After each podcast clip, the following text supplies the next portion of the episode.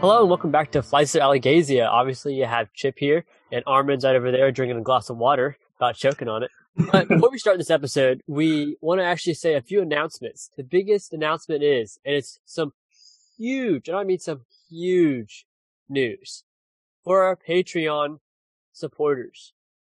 We are going to be creating another tier. We're at, well, first off, we're going to create a $1 tier for those who can't support five dollars a month, we understand it's difficult times. Some people are in, are still in school. Some people just need every single cent they make. We understand that and we respect that. I know I need all the money I make, but point is, we're gonna make a one dollar tier for those who just want to support us but can't really give that much, and that's only twelve dollars of a year.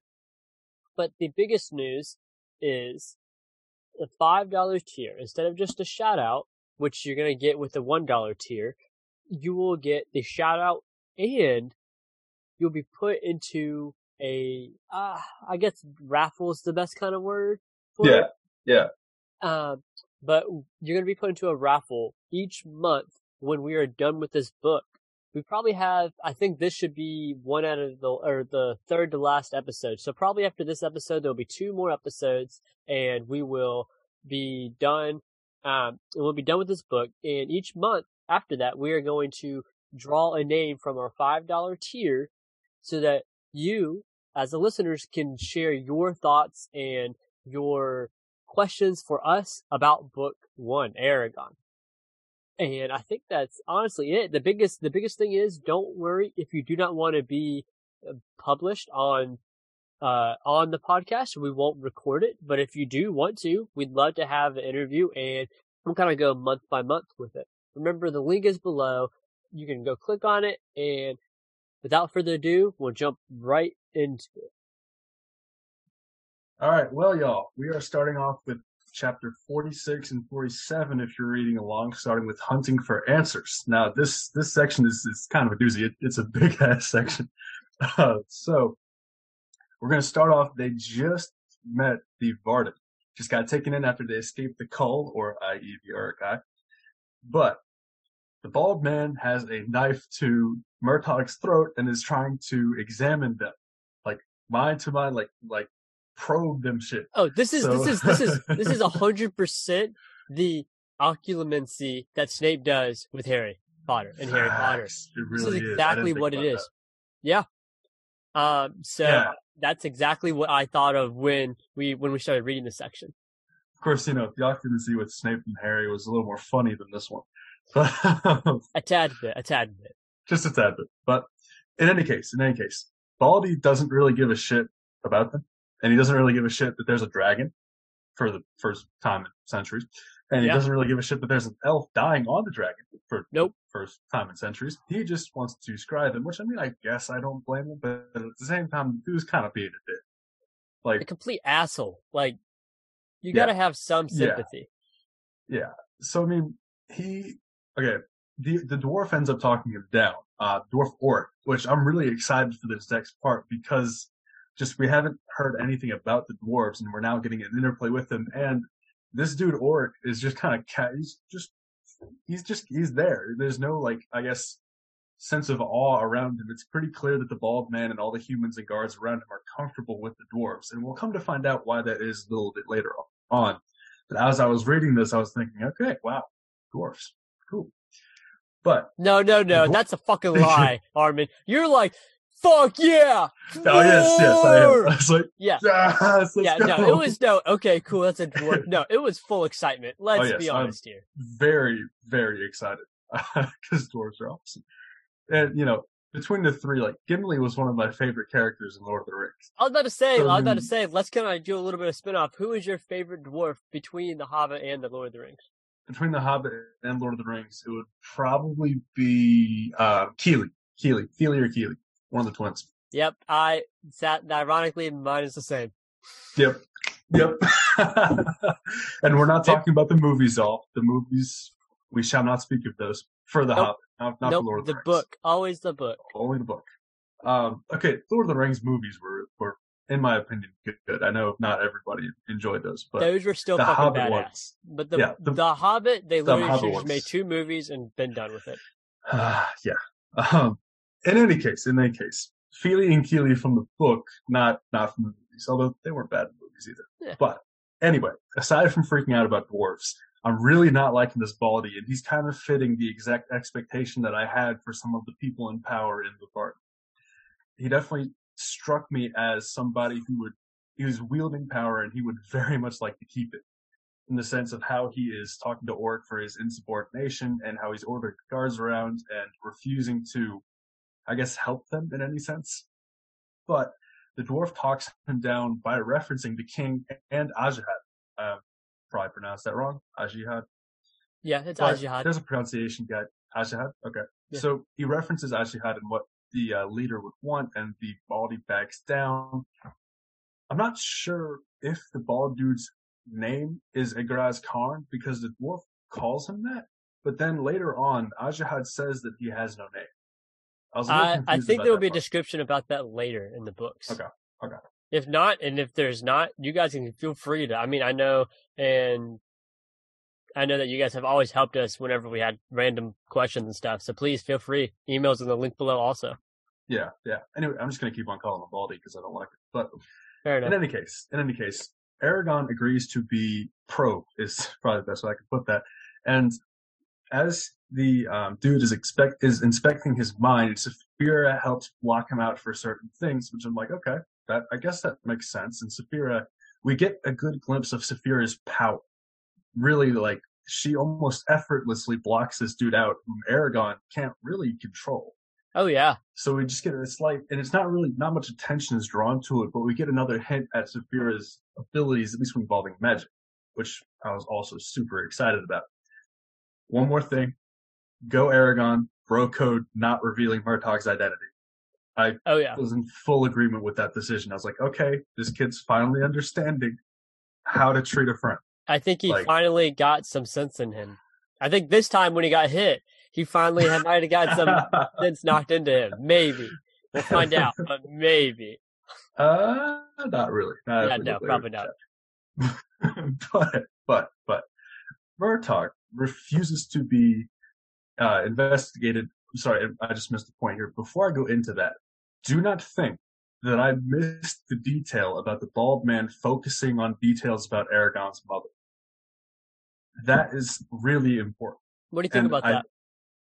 Okay, I'll get to that more. The whole topic of mothers, because we hear Murtagh's story, and I want to tie that in too. Okay. But I think one, we've already gotten hints throughout the entire book that Eragon's mother is a extremely, maybe not important or well-known figure, but she's important to our story because she keeps on coming back with either people that knew her or references or allusions to her. And now this dude specifically lingering on it, like that's a detail that you put in. That Paolini put that in for a reason. I'm Right. almost certain of. So I think we'll either see more of like her Eragon's mother, probably not in this book. Just think we're, we're fairly close to the end, probably not in this one, or some part of her legacy that Aragon will find out about or something along those lines. But I think that that's a really important detail that Paolini intentionally put in there. And I want to expand upon that when we talk about Murtagh's backstory because there were some hints in there that I'm not overly certain of what to make of, but got me really excited. Okay. So, yeah, yeah. Murtaugh refuses to be inspected, and or, once again, the dwarf talks down the bald dude, in which he goes, um, I mean, I per- I'm liking Orik already. You can't really be certain of people's intentions, especially in like this type of situation Right. but you know he's comfortable contradicting the bald man to the extent that he must have his own influence whether that be between humans and dwarves or between their different statuses we do find more about that later on but one more thing about this interaction that i want to point out is that both murtagh and Orik are really good in political situations Okay. Because if you think about it, Murtagh traps the bald man by one, refusing to be cowed, and two, show, since he let Eragon be inspected first, and he says, since you've already determined Eragon is trustworthy, you can't hold him, you can't use him to leverage me, and nothing you can do to me will get me to, to open up. So he knows very well the situation. He knows exactly how to spin it. So I just thought that one, that was important to reference because we haven't really seen Murtagh's interaction with any other characters. His Eragon doesn't really count in terms of like motive and intrigue and stuff like that. Yeah. No, like I mean, like we talked yeah. about in the last episode, um, with Murtagh's, um, I guess flare outs or you know, um, being a little kid in terms of his, you know, he he is practically being like dragged along. I don't think dragged along is the right word, but that's exactly what it looks like in terms of Yeah. his own personal and his position in this story right now. So yeah, no, he doesn't really get to have an interaction with anyone else that we know of. I mean, we know he has interactions inside Gilead, but we don't know we don't get to see it ourselves. So seeing this, like you said, it's one of the slickest and coolest moves that one of uh, Murtagh could have done for to be able to protect himself and Eragon at the same time. Uh, once again, kind of got a sort of Strider vibe from it as well. So we were talking about when we first met uh, Murtagh, how similar he is to Strider in that sense. Today's just going to be a Lord of the Rings day, y'all. I, I don't know what it is. Maybe it's because it rained for the past week, but Oh, and the same thing goes for Orik because you know stereotypically dwarves are like sort of the rash, ready to rumble, sort of um, like more coarse figures, but Orik clearly has some political skill as well because he hits the bald man in the ego when he says, "If you're as magically skilled as you are, you should have no trouble taking care of this kid." So he hits him where it hurts, and that shuts the dude up really fast. oh So it was nice. It was nice to see a little. Um, I. It's not overly political, but it was nice to see some, I guess, interplay between those different different factors. oh yeah, it was great. I loved it. In terms of, especially it's iconic, you know. Well, if you say you're as good as you are, then why the fuck do you care? You know, it's great in that aspect. As we move on, they go to a room, and they're, they're taken to a room by the Varden. They are told that they'll they'll be gotten in the morning. There's one thing about this that I was a little confused about: is how the fuck does a full ass dragon fit through a door? Ironically, I think uh my fiance and I were talking about this too. Um, Oh she was like, she was like, "How the fuck is there a dragon everywhere?" I'm like, "Look, you understand first off, and we understand this more, and this is one of the phenomenal, and this is why this is this is this next chapter, I think, and then other descriptions about this place is my favorite part about this book, and I'll get more into Oh, that yeah. when we get there. But my the just to answer your question right now, she can fit through it because one, they are dwarfs and they like things big, and two, they already knew there were things as dragons, and the Varden are already there, and there have been dragons there before. Okay, okay. And we do get a bit of a description, like uh, a little bit later on, saying where dragons can go. I was just like, okay, they to a room. Is it like cavernous, or did she just like morph through a through a door? No, also you Like got to realize, you- yeah, you also got to realize she's still not full grown yet. I mean, no, but she's big. Like, yeah, but she's still not full grown. As far as we know, we do get Murtagh's complete story in this, like in this evening. I was a little disappointed. I thought there'd be more to it. Like, it was Really? a little plain. Like, you know what I mean? Not that it wasn't plain, but like we get his life story. But I was expecting more. I was expecting more. Like, it kind of just whizzes by, you know? I mean, I get that, but you also got to realize it's not like he's gonna share everything. He's just gonna share the main things that need to be known. Yeah. I mean, it's I like mean, it's telling the truth without all the details, you know? as far as we know. Yeah. But I mean, like, it's also when it comes to like Galbatorix, it's like, okay, met with the king, nothing happened. Met with the king. Oh, king's bad. Let's go. It's like But you want more from that? I was just expecting a little more detail into like maybe like a specific event in his past that made him specifically not like the king. He did Like, talk aside- about it though. No, no, he talked about he talked about the king's order to kill the villagers, and yeah. But aside from that showing, you know, aside from that showing that Mor- that Murtagh has a mild moral compass, like No, I think- more, I like, think it's- drama behind it. Well, I, I this is what I believe. I believe that Murtagh knows his father and who his father person like his personality is and what that is, right? From growing up. And when he met the king the first time, he says, "Oh, maybe this is different." Mm. And then as soon as he sees that the flip of the switch from Galbatorix, Ah, it's oh fuck, this is nothing different. I don't want to fucking Yeah. deal with this shit. I'm out. Yeah. That's Yeah, that, no, that's I- why and that's why there's such lack of description for it. And that's why it's only this one incident, even though this is the sole and like the whole premise of the of Galbatorix and the Forsworn. You know, like this is it. I don't know. I was just thinking, like, for as much as Paolini has dragged out and fleshed out certain parts of the story, I was hoping that we'd get a bit more from Murtagh's backstory, but we might still later. And it's still like it's a like it's suffice for what we need to know. Yeah. So I mean, yes, and also what he was talking about with Galbatorix, I hope that this isn't a Mad King type of story. See, Really?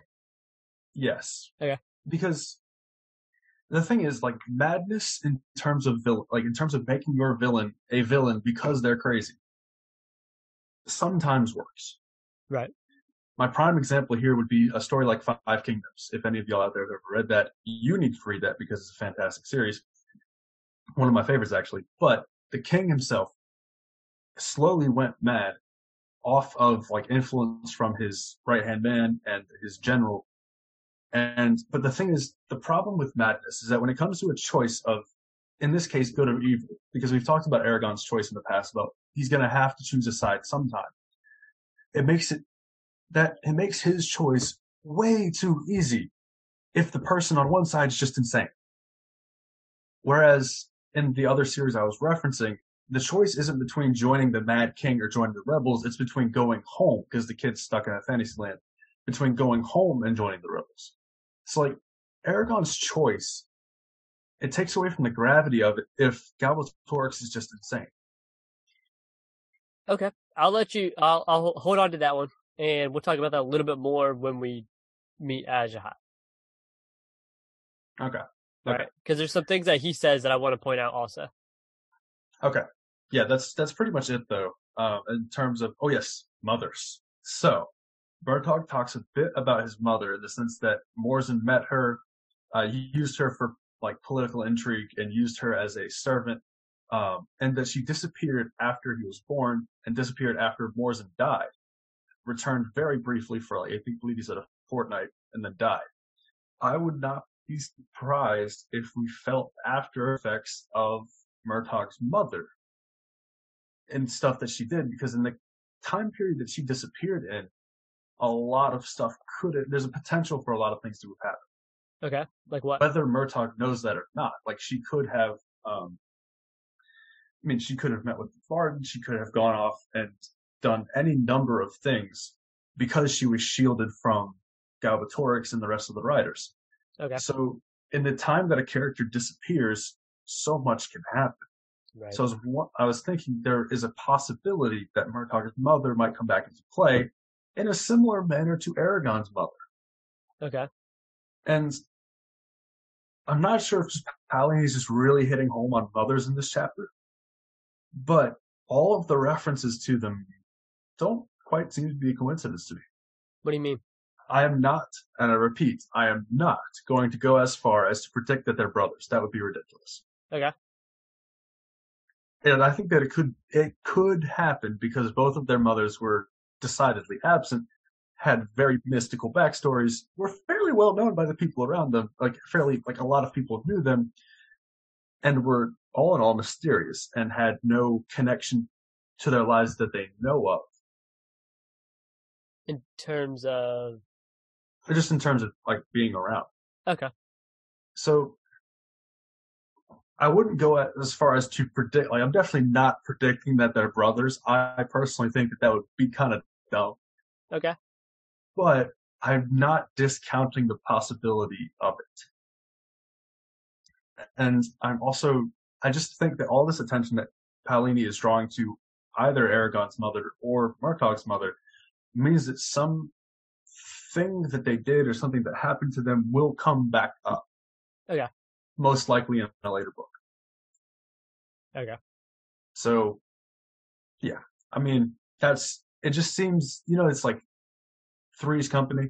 It seems that like too much, like it keeps on being referenced and Yeah. therefore it can't just be a coincidence. Right. I, I see what you're saying. Yeah, that, that's where my line of thinking was, go, just going around the mothers. I think that Murtagh's story, like I said before, is exactly what it needs to be in this sense. Yeah, it might seem short, but this is I mean, this is where somehow me reading between the lines actually comes into play that I do it every once in a while. You know, you got to read between the lines of, you know, there's more to this than just the few things that he says about Galbatorix. So, yeah, yeah, definitely. It's it definitely like suits. It definitely suits like what we know about Murtagh so far, and um, it, it even though we know his story, he's still, I guess, air of mystery. At least, in, at least in my mind. So okay. it was, it was, I guess, very suitable to his character.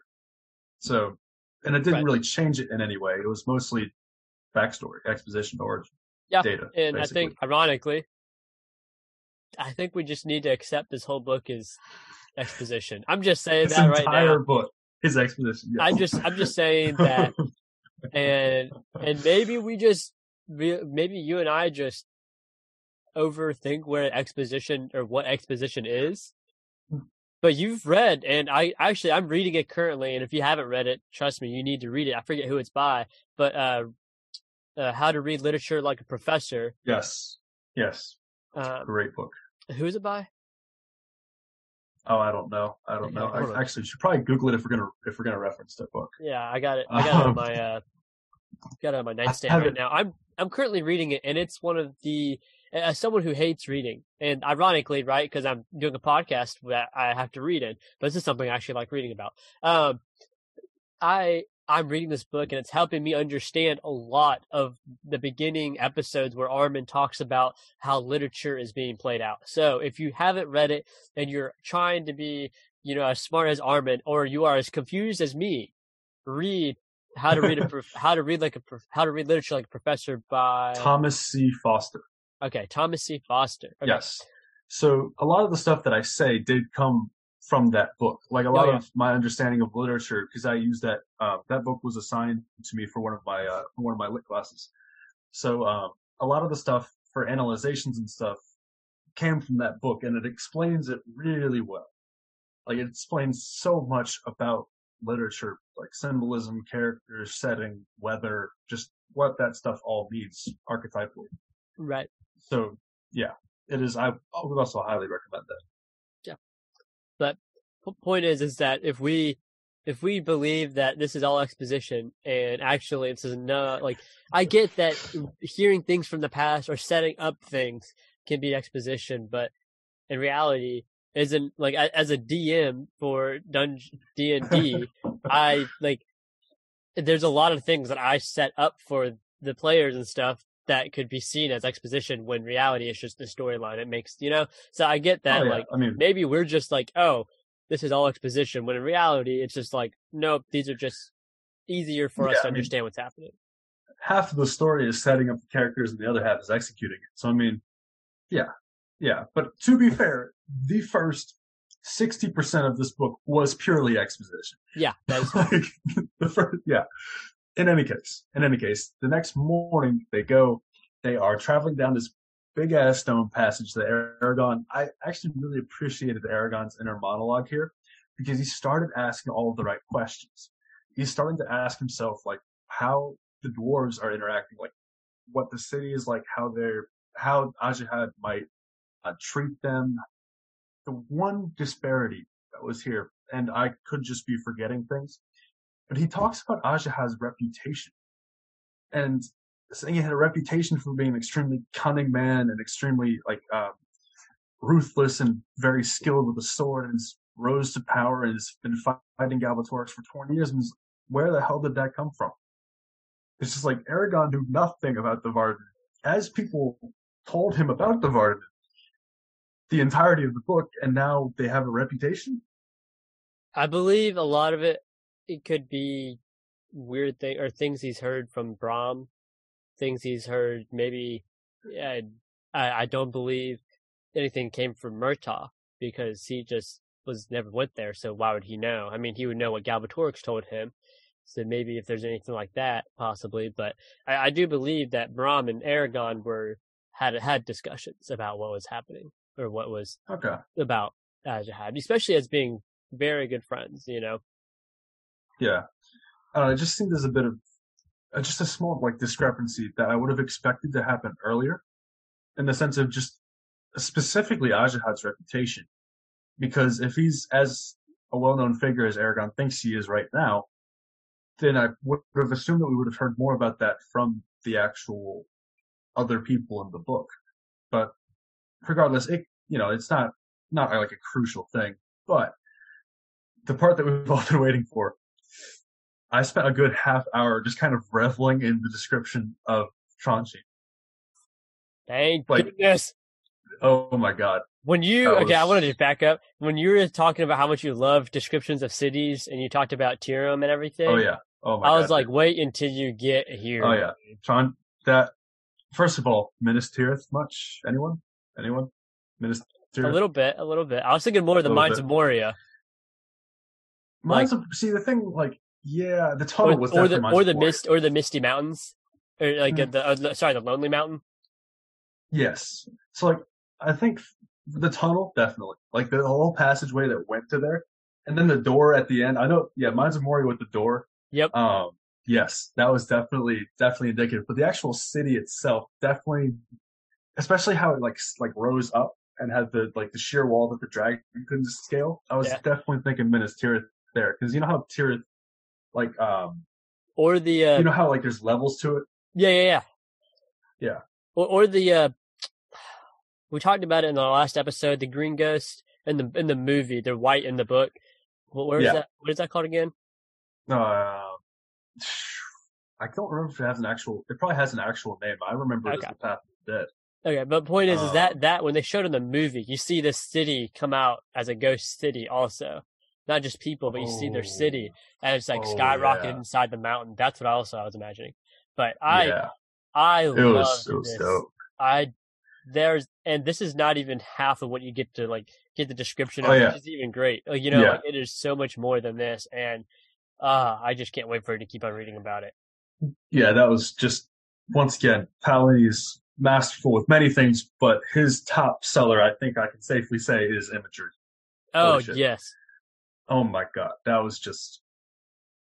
I, I really just kind of reread that little section, and then the next section where he describes it again. Yeah, I just kind of reread those maybe three or four times, just kind of like sitting back, just kind of just completely absorbed because that was it's just so cool. And Oh, it, it's amazing. for actually to design something like that and then put words to it, just the imagination of Paolini is just incredible. Oh yeah. I mean, it. There's no other words I can really use for it. So that was yeah. Tronjheim was fantastic. It, it is. Back to literature nerd stuff. Unless you have more to say about Tronjheim. uh, other than it is one of the most remarkable things that you could possibly have described. Yeah. And I Yeah. and sadly, this is like the only book I really remember. I remember big plot things that happen in later books, but like, the, like I, I would come back just to read this chapter, and like from like this chapter to the end of the book, like I would literally just come back and read this section over because it was one of my favorite sections. So Yeah. Yeah. Yeah. So. back to literary nerd stuff. Yeah. That scene at the gate made me uncomfortable. Why?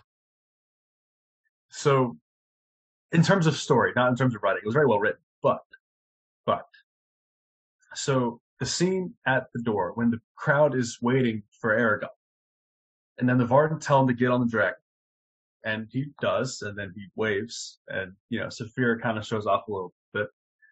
Aragorn kind of what was happening, but he kind of really missed the whole point. He thought that they wanted him to show off, which was kind of the point. But the real point is that the Varden were already using him as a symbol, as a rallying call, because his description of the people who are very like haggard and tired, and they are not like they're definitely not as prosperous and happy as their surroundings. right, So because of that, you can you know, imply that they've been through hard times. And the Varden telling him to get on the dragon, he sees it as showing off. It is showing off, but it's far more of a statement than he realizes. oh yeah, it's a new hope basically. You know that new that new thing that you can put your your faith into in terms of looking for the future, and that's and that's completely and and granted he I mean, if I was in his position at 16 years old, I'd probably think the same oh, thing, Oh, yeah. you know. But Yeah. like hi- i- eh, eh, for him, it's and for us as readers, and we're as we're you know diving into it, it's like you said, it is the it's the use they're using him to show Yeah. that the Varden are something bigger than they are. Yeah, that was that. That in particular was what made me uncomfortable about that scene is because they are clearly using him, and we'll get into a little bit more a little bit later on about just how much they're manipulating him. But that's just I can you can clearly see that they were using him as a symbol, and you know, using him as a symbol isn't overly a bad thing. But we still, Eragon doesn't really have a defined view on this. He thinks Galbatorix is bad. He has mixed feelings about the Varden, mostly from Saphira. He doesn't really have his own opinion on what is right or what should be done. Right. We'll get more into that after his conversation with Ajihad, which is really, really cool. Okay. Do you want to go dive So- into that then? Yes, I think there's there's one more scene of the like wealth and majesty of Tronjheim. That once again just kind of got lost in that. And Yeah. there's one more thing before we get into Ajihad, is that the dwarves are, are not looking too happy about Eragon's presence. Several of them are glaring at him. Several of them are turning and walking away. We we find out a little bit later, but it is clearly a dwarven city that Right. humans are in. The dwarves are harboring the humans Oh yeah, which I thought was really important and really cool because usually it's the hum- the humans are usually never the outsiders, but in this city it is very clear that the dwarves are not overly happy with that arrangement. Oh yeah, yeah. It's one of those things that you know we, and like you said, and we'll hit it again. Lord of the Rings, Hobbit kind of thing. You know, everywhere the hobbits go, and the Hobbit in their backstories, especially you know, um, Thorin Oakenshield, he. I mean, he talks about when he's trying to work, you know, and he always gets looked down upon, even though he is Mhm. definitely by far the best the best blacksmith they might have. You know, it's one of those things that, you know, everywhere they went, they're always looked up looked down upon. And then when you know, when we have this swap in terms of the way it is being played, you know, it is the annoyance of these people, you know, in in almost invading in your personal space. So and again, we'll touch base a little bit more on to why they aren't necessarily the happiest to see Eragon um, and Yeah. Saphira. The Varden take Eragon, Murtagh, and Saphira to Ajihad. The first thing they do is throw Murtagh in jail. Should have seen it coming. I mean, yeah, I still don't understand why Eragon's surprised at this. Yeah, I don't either. I mean, I- there's one thing that was a little weird that they do touch on, is that Ajihad recognizes Murtagh's voice and then asks to see the scar. Yeah, how would he know the scar's there? I don't know how he knew about the scar. He talks about why he knows the voice because he met Morzan. He tells Eragon that later in the chapter. Yeah, does he know was he like, oh yeah, was Morzan just like, yeah, I just, you know, cut my son's back open. If you ever see him, just, you know, there's a scar in the back if you want to ever look at it, haha. Like, what the fuck? Like, how does he know that Murtagh has this scar on the back of his back? I was, I'm very confused about that. Yeah. As we're going through, Murtagh still refuses, uh, saying that his mind is the one sanctuary that no one has been able to get to. Which was actually kind of moving. I was like, damn. Yeah. Yeah. Open up, kid. Like, It, it We was a very, it's a very powerful move for Murtagh to be this strong and this, um, uh, I guess sturdy in his position and how he feels about this and what is happening. it's definitely making me more drawn to him. Like it's, if I was Oh. in Eragon's, And, and also, how the fuck? How many Murtagh are there out there in the world of Alagaësia? The twins are like, oh yeah, we knew he was Murtagh, but we didn't think it was that Murtagh. How the fuck do you not think it's that Murtagh? I mean, like, dude, you you literally like this is like it's not like you know you walk into Gil'ead or Teirm and there's like five of the Murtaghs around. No, it's not like Peter. that's true. Like- it's not like his name's Peter. Yeah, like you walk around anywhere, you know, or Chad or Jake or any white boy name, basically. No offense, white boys out there. Armin's white boy, so you know, That's there true. you go. I have a But point is, is that it, I don't have a white boy name though. No, you don't. It's like basically, it's it, it's like is there really that many other Murtaghs out there? You know, like, yeah, like and if the twins are as as smart or as powerful, maybe not. As, point is, is, if they are as you know big and bad as they say they are, they would know about what age Murtagh would be now. So I mean, they I don't understand how the Varden, like the guards or Orik, don't understand that. Like, Yeah. If It- he's as big of a deal as everyone's making him, shouldn't he like have one posters? Like, Yeah, but no. But the thing is, yes, he's killed and da da da, but he's always killed for what is reasonable. He's never done anything wrong. I mean, Oh, yeah, he's not a criminal. At Yeah. least not to us, because he's not done anything illegal. And I mean- also, and also, think about it this way: if you're in Gal Galbatorix's place, would you want the world to know that the son, the only son of the biggest and baddest Forsworn, is now out of your own fucking control? I mean, there's two kind of ways you can spend that. Either yes, if you just want to make people scared, or also no, if you want to see it as a weakness. So I mean, yeah. But let, let's say Galbatorix says who he is. We know that he wants to be the biggest and baddest and rule all. So if having someone who has slipped through his grasp, he would not want the world to know Yeah. that. And so I I believe that maybe, you know, and especially not being able to find him, you know, Galbatorix has kept him, Murtagh, not being there to as minimal as possible. You know, unless he has like further plans for him. maybe. I don't know. because Galbatorix intentionally kept Murtagh a secret from the rest of the Forsworn. That's true. So it might be that that Galbatorix saw Murtagh as an asset or an opportunity. We don't know if that's the case now because you know obviously he escaped, but still. And Eragon also touches on this when what I think was an incredibly stupid move, but we'll get to that at the end of Ajihad's conversation. But for now, Murtagh is in jail because he refuses to submit, but that did make me like it more. Okay. Because it, it fit. It was like the only person he'd ever been able to rely on was himself. So it's not like he was going to stop relying on himself and his his sanctuary, as he called it, at somebody's whim. Exactly.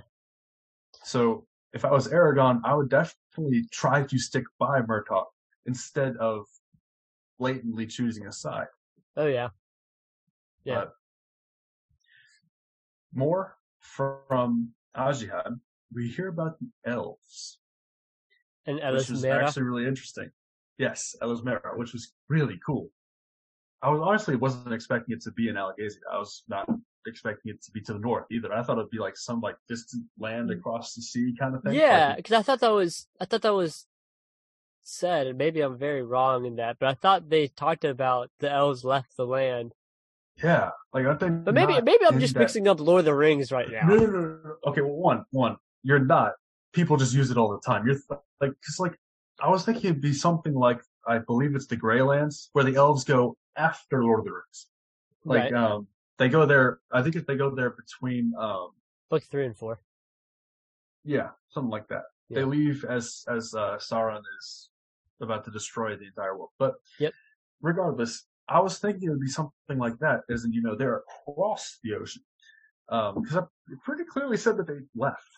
Like, right? no, they left the they're- lands, They're in the northern woods, so they didn't leave. unless not all of them left, or like so it's like It's like Rivendell. like that. You know, some are still in the lands, but you know, majority of them have left. Yeah. So I mean, eh. In any case, we hear that they had a tactic of shuffling the egg around between the elves and the humans in order to, and this is the Saphira's egg that we're talking about. So we finally get the backstory of how and what Arya was doing with the egg. Yeah. She was moving it back and forth, which I don't mean to be coarse and obstinate here, He does. but that doesn't seem like the greatest idea to do with your most like precious asset. Yes, but it, uh, it's for the reason it makes sense. It does. Because I mean, what would you rather have? I would assume hundreds of kids, you know, or you know, uh, you know, at least the first few years, hundreds of kids travel across Alagaësia, Galbatorix's rule, the Empire, all the way down. You know what I mean? Like, or would you rather just transport the egg back and forth? So Yeah. you know, Yeah. it's for the purpose. It makes sense, and I love how this is where we get to see the moment of the influence, like the strongest influence of Brom in the Varden Yeah. and the elves Yeah. world. You know about how it, the the final agreement is that Brom is going to train him first if he's Yeah. still alive. You know, he's going to train him, and then the elves get him. Like yeah. it- it- that Impartially. is- like he'll you whenever you read fantasy, you believe the elves are the most exalted overall. You know, it is it says as if elves are first and then everything else right after. But here Brom is, and even dead, if, he's they know that he still has a pull. Mhm. It's remarkable. I definitely do think like elves are still exalted in this story, but Oh, yeah. I guess the sort of size of Brom's character and and his just his, his influence in this world gives us a bit more perspective as to how he knew everything, which is just means wait we were critic- when I was criticizing him in the past. I say, Oh. I don't think I ever criticized him. No, you did. That was on me. we do get more of a hint as to just the in, just the impact of Brom on this entire continent, which is really cool. And it goes to show of Brom's, I guess, Brom's own skill because he was to train, like like you said, he was to train the writer before the writer was the elves. Yeah. We do Yeah. also see more of the elves' influence. In terms of the like the the amount the amount of support they give the Varden and the yeah. and the things they're able to provide. Yeah, and how Yeah. once they withdrew their support after Arya was kidnapped, the Varden basically stopped winning. the biggest thing I, I think we need to realize or understand is elves haven't been seen for a very long time, besides Arya. But elves as a whole Hmm. haven't been seen in a very long time. And correct me if I'm wrong, if I'm misunderstanding what is being said here, but Ajihad is basically saying that without the materialistic support, not even the actual physical support, but the materialistic support of the elves, they were able to withstand, maybe not conquer, but withstand Galbatorix's power very well. Like, to a very good degree. Like, almost, you know, every battle, it could be a 50-50. Once the Mhm. elves' materialistic support was gone, you know, they had struggles and they started losing, you know, a lot more. It was like a 70-30, you know, 80-20. But the, the biggest thing is, what if the elves had stuck their head out and started actually fighting physically or showing support physically? You know, it, it is always said, and Brom says it, that, you know, if you ever cross blades with an elf, you're going to be done for no matter how skilled you think you are. They are stronger, faster, and have better endurance than any other creature out there. Mhm. And I, I don't know how big the elven community is in Alagaësia, but I would assume it's fairly large to have a huge city Yeah, and be known as well as they are to be able to also provide for another whole entire nation practically of Yeah. people, you know, across the world. And this is one of the few times I, I, I actually think that Paolini might have had to think about it a little bit more. And what he was saying is, you, you're saying that these things are so powerful, da, da, there's a lot of them, and all they're doing is just giving things to people to help. And those people are doing very well with that, and then when, as soon as they don't get that, they don't do as well. Why don't you just bring the actual elves out? You know, like like it, it is. It didn't seem realistic to me that the uh, the that the Varden would do so well with just only the materialistic support of the elves. yeah, it was a little. We do move through this section very fast, Oh yeah, and I wish they had spent probably need to spend more time in the details of the actual, I guess, stratagems or machinations of what happened because when, like we hear Ajihad had saying, you know, we basically come to a halt since we stopped being supported by the elves, and he also references uh, like they haven't been getting supplies from their merchants like Jeod, right. um, which led to them having him suspecting that they have a spy in their midst or like a traitor. Which I doubt there's only, I highly doubt there's only one if your entire trade system is gone now. But Yeah. It's a few more than But- one, buddy. Sorry to bust your bubble. yeah, it, yeah, you definitely don't have one. You're you're thinking of split factions here. Yeah. But I wish there had been a little bit more detail into the actual warfare aspect because the Varden are at war, and I wish instead of um, there's definitely more of a focus on, on imagery and more of Eragon himself and the effect of the writer. But in terms of setting the stage, here I am asking for more stages to be set.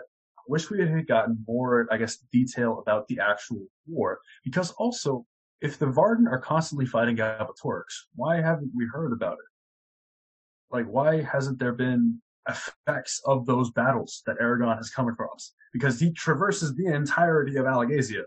So the war and the Varden have been so far removed from our narrative that now, like, we need more detail on it now. Right. We might get it. Like, we might get it in a few chapters or in the next book, but our narrative so far has solely focused on Eragon's passage instead of, and we don't, we get less detail about what's going on around him than we do about his actual progression. Right. There's a possibility that Ajihad believed that Brom would have informed him of other things, and Brom didn't. And, and so, I think there's a lot of holes and gaps in the the the, the explanation that Ajihad is giving Eragon that he maybe he believes that Brom filled in, and Eragon doesn't realize that they're as important as they need to be, or understand that this is something that needs to be asked. And, and so, just kind of a mis misunderstanding and miscommunication between them 2 Mhm. So that, that's just something random, but we also now get the position that the Varden are in as we hear of Skyrim. Okay, you know how we've been referencing how this brings up a lot of stuff from archetypes and Lord of the Rings? right? Well, you know, you know High Hrothgar in Skyrim, Yes. Dwarf King Hrothgar. Here we are. Um, Oh yeah. So we hear that the king of the dwarfs is sympathetic to the Varden. However, the 13 clans are not. Right. And the 13 clans are very not happy. And that's, we get that, uh, sort of aspect of, in that explanation of why the dwarves and the humans are less compatible than we initially assumed, or I initially assumed. So we do get that aspect, which was very interesting because I want to combine that with, I guess, the next thing that Ajihad said, where people are going to want Eragon to solve their problems. Oh yeah. And we, we're gonna, like, that's really important too. There's a lot of speculation we could do on that. But the first thing that I thought when I heard that was, that's definitely going to cause some conflict because he's just gonna, he's gonna make some mistake between humans and dwarves and they're gonna get pissed at him. And like, that is such a brewing ground for conflict. Oh If yeah. Eragon's trying to help everyone, and dwarves don't want him there. Yeah, which is just difficult to deal with. Yeah.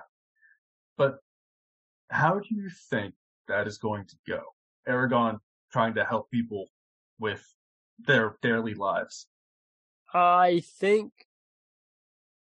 I remember too much to make a statement on it. Oh, okay, okay, okay.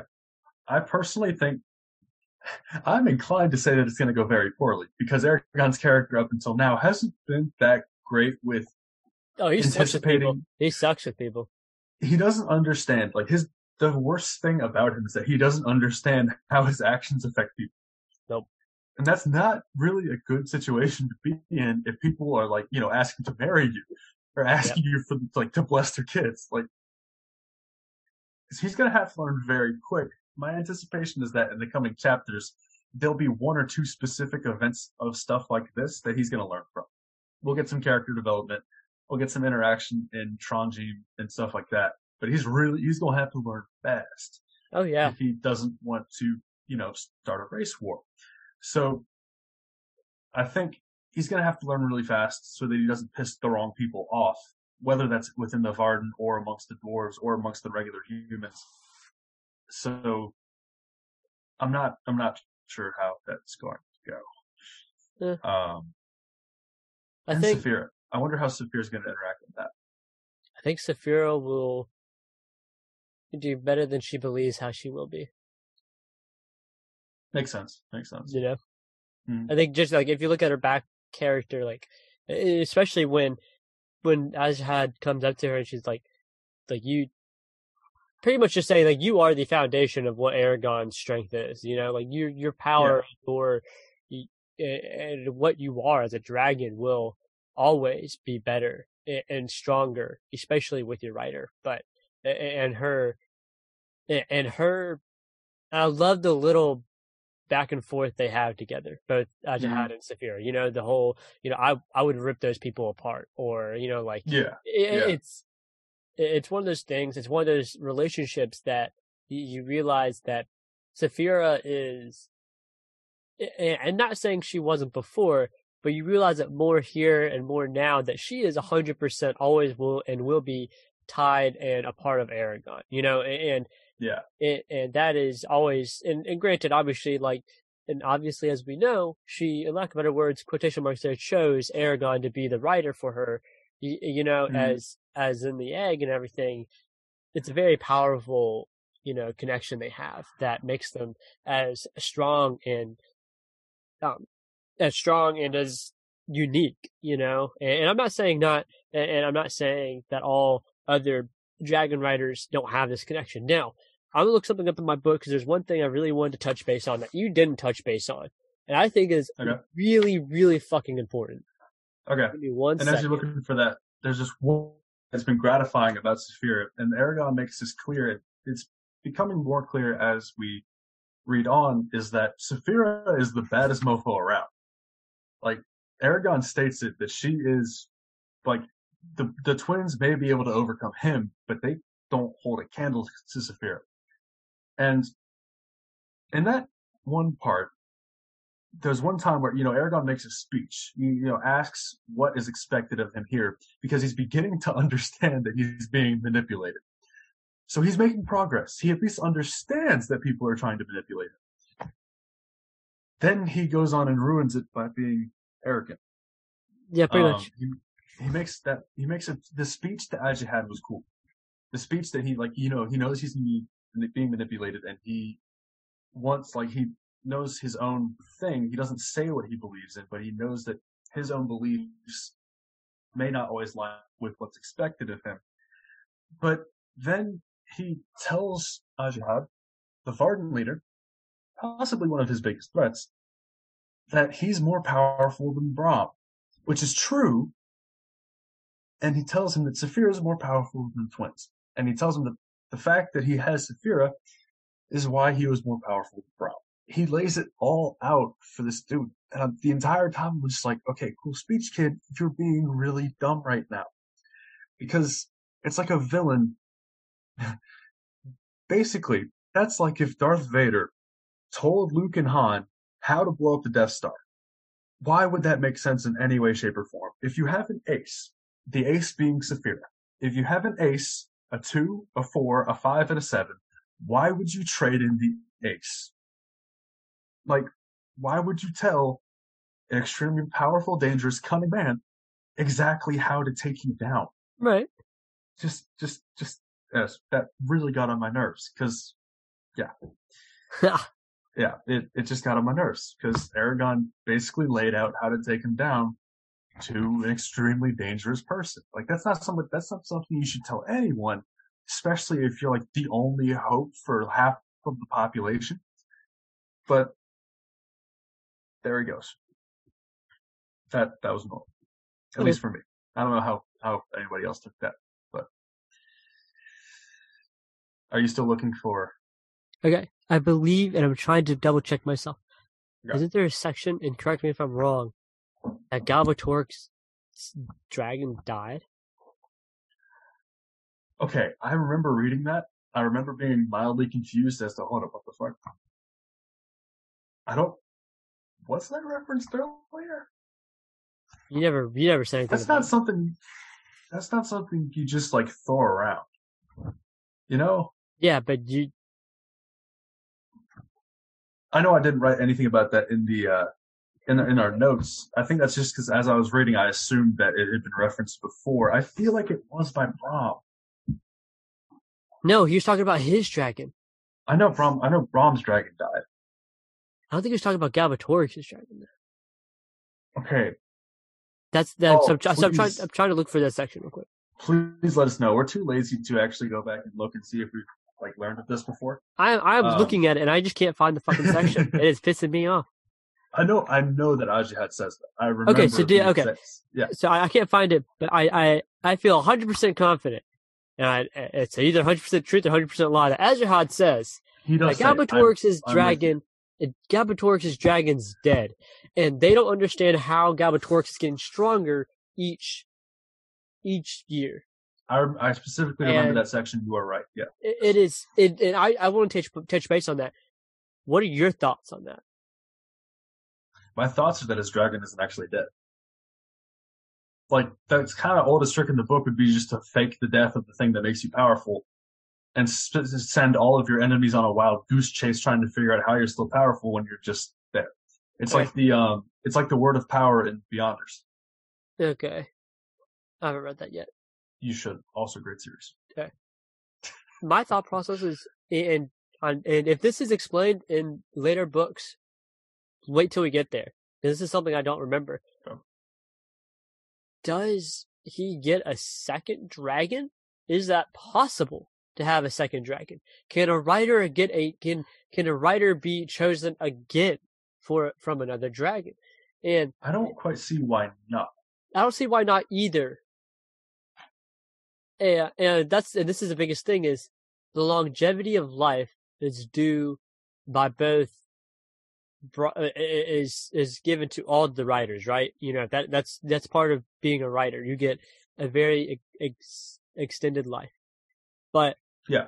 in, in situation, you know he's ruled for over a century now, da da da. But it, it's is he still with the like you said? Is that is he just faked it and said that his dragon was dead, or maybe that his like you know whole point in like in the Hobbit, the fucking movie part, not the book, but the Hobbit where he kills the the one I think it was an orc or a the goblin not a goblin king but the the main the main nemesis the main antagonist who has the brother Oh yeah, Yeah. Azog. Azog. yeah yeah yeah, yeah. you know how he like chops off his Yeah, arm he's like oh he died long ago da da da da Oh yeah. you know, and he comes back. You know, that that could have been it. You know, maybe they thought they killed the dragon, but it it wasn't actually dead. Like you're saying, uh, my thoughts are: is it possible for a for a writer to be a writer again?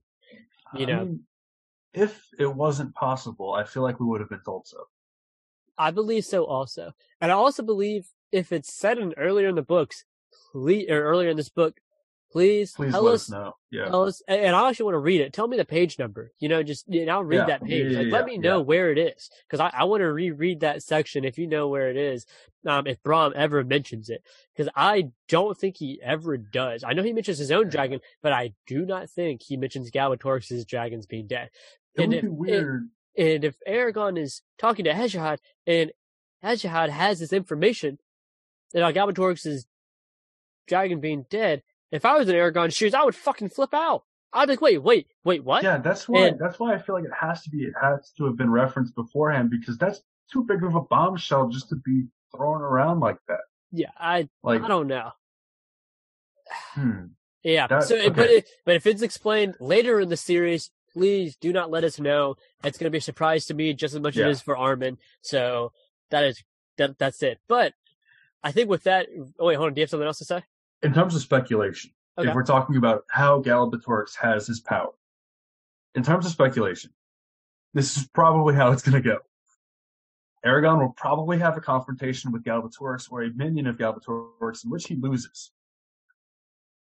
He looks for the reason as to why Galbatorix has more power, as as referenced by Ajihad. Probably goes to the um, the prophecy, the thing that the cat tells him. Goes to the peak of some summit and say that word. Okay. I imagine I said this when he was told the prophecy, but I imagine that he will learn something new there. Whether that is something about Galbatorix, something about himself, information. Right. This is also y'all. If this sounds vaguely familiar, this is the basic hero archetype: fall, info, new understanding, wins. Yep. Yep. Yep. I imagine that I imagine that that's how it would go. I imagine that the peak, the whole like spec- like the specific nature of the prophecy that he would go to a specific place, say a specific thing in his time of need, makes me think that there he'll learn something about why Galbatorix has this power. Okay. Either it's that his dragon never died, he has another one, or he, I guess, like leeches the power off the other He- riders or something like that. He has done what Anakin could not. He has lived even longer. He has made sure that his loved one, which I'm pretty sure Galbatorix is just very narcissistic, and so his Yeah. loved one is himself, will live on forever. He has done what Anakin cannot do. oh my god, bro! Don't get me started on Anakin. Uh, I think we I'm- should just do a I'm- bonus episode of where we all we talk about is Star Wars.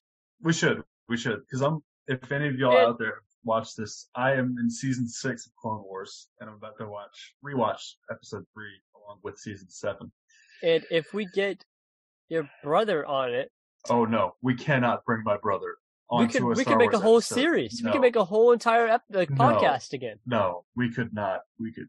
We could make a whole entire podcast all over. We can. We shouldn't. you think Please this call nine one nine. You think this book takes a long ass time to get through? Imagine how much editing you would have to do if we had my brother. here. You know, if we if, if we did that, I wouldn't edit it. I would make it true and try it all the way. I'd literally just post it. Means that we would post hour long episodes weekly, and it would take us five fucking years to get through one movie. which is great. we figured it out. We figured out the podcast. Jesus Christ. I'm kidding. We love you guys. We're always going to be here. Oh, and don't worry. We'll finish this whole series first before we start that podcast. and once it's a finish, possibility. if we finish the series, I'm making you read a specific book, and we're going That's to do that fine. I'll read it without the But- series or without the Okay. podcast. No, I mean, I want to actually get. Like, I think it'd be really good for the podcast. Like, it'd be really good, and it's a really good book too. Just do like a one shot type thing. Yeah, yeah. Okay. But one last thing from their conversation is that Ajihad warned Eragon about Eragon's responsibilities or what people are going to expect of him. And I just wanted to make a note about Ajihad here. It doesn't seem he's definitely playing a chess match. But it doesn't seem like he's the one playing. It's more like he's watching a chess match and determining how he would play the next round. If Pretty that makes sure any sense. I'm pretty sure he's Lord Sidious, Darth Sidious. Palpatine, yes. Yes, that he is Palpatine. Ajihad is Palpatine. I wouldn't be surprised. Um, he has that kind of, he has that charisma and that intellect to do so. And also it's a pretty common thing. Like I would not have, I'd have no reservations about saying that Ajihad could be just as bad as Galbator. Oh yeah, and and again, we talked about this earlier. It's it's the better of two evils. What is that? You know, what would that be? I don't thing, honestly think that Ajihad would be the better of two evils. Really? But I see that goes back to my the initial thing that I've been saying throughout this whole series about rebels or about rebels in fantasy is that so much of the times the people, like the people involved in the rebellion might have the right mindset, the right ideals that align with our characters, but the leaders so often have their own agenda. Oh yeah. So I would be surprised at all if Ajihad had his own agenda. If the twins had their own agenda, if Orik had his own agenda. That's just kind of how rebellions in literature work. Yeah. So I do want to say that I do want to say I do appreciate Ajihad's decision on Orik's I do too. um, punishment. So Yes. That was, but that also just inclines of how clever he is Oh yeah. because he punished him, but he gave him what he wanted at the same time. It's kind of like the classic. Um, no, no, no. What what's going to be is uh, well, a predict. Uh, I guess the guess is it, it maybe prediction is that maybe Ajihad's just giving this to him what he wants, da da da. But when time comes, he's gonna be like, all right. So what's Eragon like? What is he choosing? What has he said? Da da da. As a spy. Insider. So But that kind of is like the classic. I guess you know, you know, like when there's like a crew or a group of people, and then there's like the leader of them, and then they do something wrong, and the leader punishes them, but not really. yes. That was kind of like the textbook textbook version of that. Like that happens in Star Trek. That happens in like Brother Band and Rangers Apprentice and shit like that. Yep. Um, that happens all the time. But that's definitely what that was. All right. Well, I think that's everything. Do you have a question for this week? Um, once again, like nothing particularly existential hit me here. Yeah, nothing really. So let's just ask Like- one question. Do you have any pets? If you have any pets, Pets. Pet we stories. love we love dogs. Both Yes. Armin and I love love love. Cats are assholes. Actually, fun fact: there's a possibility that I will get a dog at the end of the year. Seriously? Yeah, I didn't know that. yeah. There's a All right, possibility. It's not, right. it's not hundred percent yet, but if we ever get one, we'll definitely post it. Yeah, but we, uh, my fiance and I have been talking about it, and Bro. Be yeah, we, we would really love a dog. I know we'd be great with it. So we're just kind of looking into it and seeing what the what would, it, what would the whole shebang look like, what we'd have to do for it. So, but yes, if you have any dog's got a cone of shame on right now. Yeah, sadly, your dog has a cone of shame. Yeah, did I tell you about that? I think You it did did. tell me about that. Yeah. Yep. She got no fight with a cat. Uh, Although it is pretty funny when she, she like tries to go under the table and just like pinballs between them. oh, poor, oh, poor Pookie. It's so sad, but it's also really funny. Uh, all right. Well, so if you have any pet stories, let us know. Let us know the biggest, the biggest question, and I know everyone will want to jump in on this. Are you a cat person or are you a dog person? We'll leave it at that, everybody. That's a wrap.